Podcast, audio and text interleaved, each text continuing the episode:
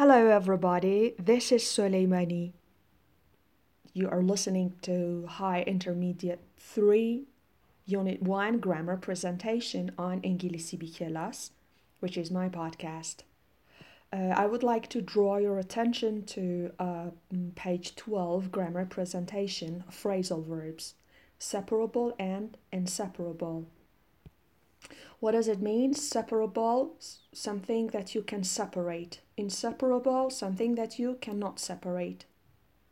Now I'm going to read the chart. Separable transitive, subject, verb, direct object, particle. So, uh, mm, phrasal verbs are made up of a verb word and a particle. She turned on the TV. Turn is the verb, the particle is on. I just not- noticed an error here. Uh, on is not direct object, on is particle, and the TV is direct object. So, what is the phrasal verb here? Turn on. What is the verb? Turn. And what is the particle? On. The direct object? The TV. The subject? She. Uh, inseparable transitive. Oh, by the way, what is the difference between transitive and intransitive? Uh, a transitive sentence, a transitive verb, or a transitive sentence needs an object. So they must have an object. For example, the verb break in the sentence, I broke the cup. But uh, for an intransitive verb, we don't use an object. For example, John arrived arrive is intransitive. No, no object is needed. And you see phrasal verbs uh, in the chart. Do you just see transitive phrasal verbs? In the last part, you see intransitive. Okay, uh, let's continue. Inseparable transitive. Uh, he ran into his teacher. He ran into her. What is the subject here? The verb, the particle. Particle is into and the direct object is his teacher or her. Again, there's an error here. But here, separable transitive. She turned the TV on or she turned it on. The subject is she, the verb turn. The TV or it are direct objects here, and the particle is on. Uh, so, uh, does a particle come right after the verb or it is separated by uh, the direct object. Um, the last example, inseparable, intransitive. You cannot separate it and you don't use an object for it. They sat down. Sit is the verb, sat is the verb, and down is the particle. So please correct the chart as I noticed three errors on the first, second, and the fourth one. All right, at this part, I would like you to close your books and just listen to me and try to give answers to my questions.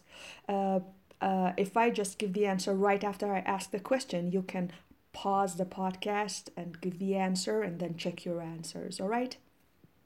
So tell me, what grammar are we going to learn today?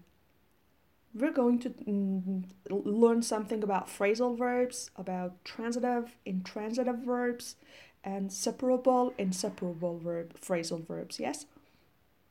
And we are concerned with direct object here. For example, she turned on the TV for Mary. For Mary is an indirect object.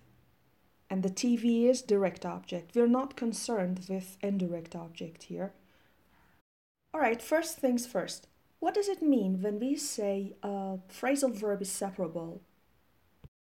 It means you can separate the verb word and the particle by uh, adding uh, by putting the direct object between them.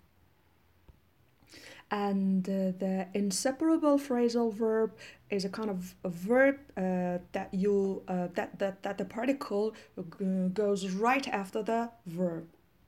Okay, I'll give an example of a separable phrasal verb and I would like you to add more examples. I turned on the TV or I turned the TV on. Now, I would like you to make more examples.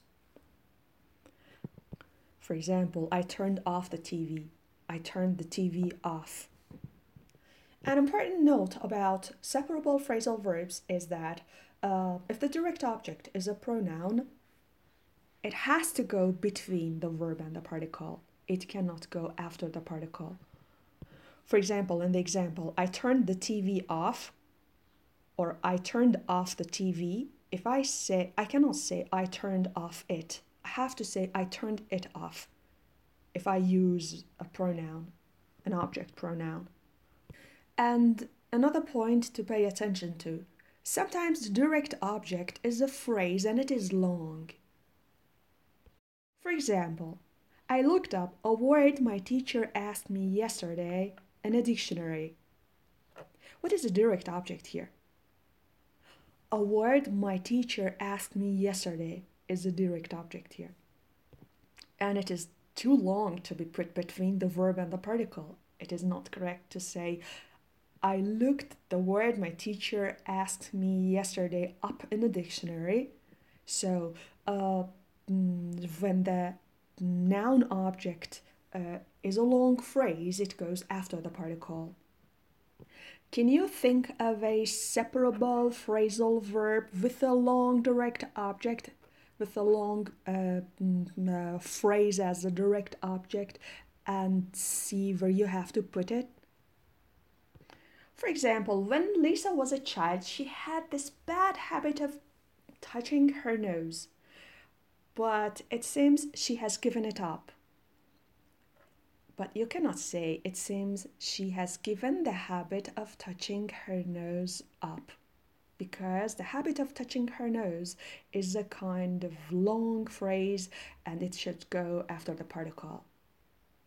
Now, let's go to inseparable phrasal verbs, which are transitive and require an object.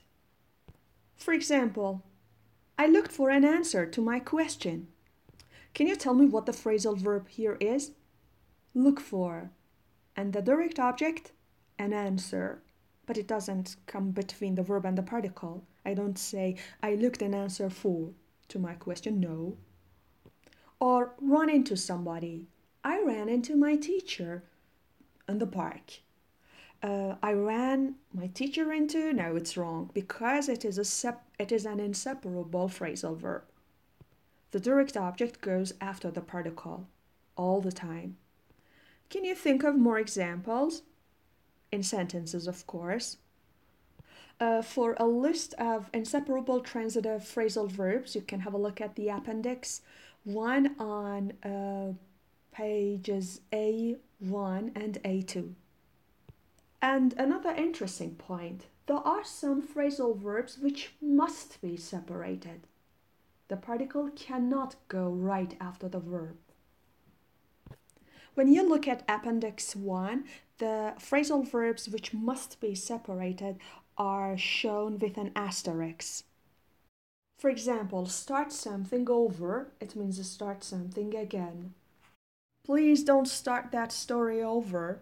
You cannot say don't start over that story because this phrasal verb must be separated. Can you think of other examples? For example, she said bibbidi babbidi boo and turned the little doll into a beautiful baby. It means change the doll into a baby. Actually, this counts for a small group of phrasal verbs, so you don't have to worry to, you know, ask yourself how to rem- remember them. And the next note um, not all phrasal verbs are two word verbs. Sometimes they are three word verbs the particle is two parts. Why? Uh, because these uh, transitive phrasal verbs are used in combination with certain prepositions. For example, come up with, drop out of, keep up with, get along with. And they are usually inseparable. For example, I finally came up with an answer. I don't put an answer uh, mm, between the verb and the particle, no, at the end of it. Uh, here you can see Appendix 2 on page A2 for a list of common phrasal verbs plus preposition combinations. Can you think of other examples? And finally, phrasal verbs can also be intransitive. It means they don't need a direct object. For example, give up. Please pay attention. Here, give up is an intransitive verb. It means no, meet you that. But give something up is a phrasal verb and it needs an object. For example, he gave up football. So if it is an intransitive verb, it means stop trying to do something. You shouldn't give up so easily. Or I ask you a question, you say, I give up. What's the answer? Or we spent half an hour looking for the keys, but finally uh, we gave up and went home. I hope you have learned the grammar well and you are ready to do the exercises. Goodbye.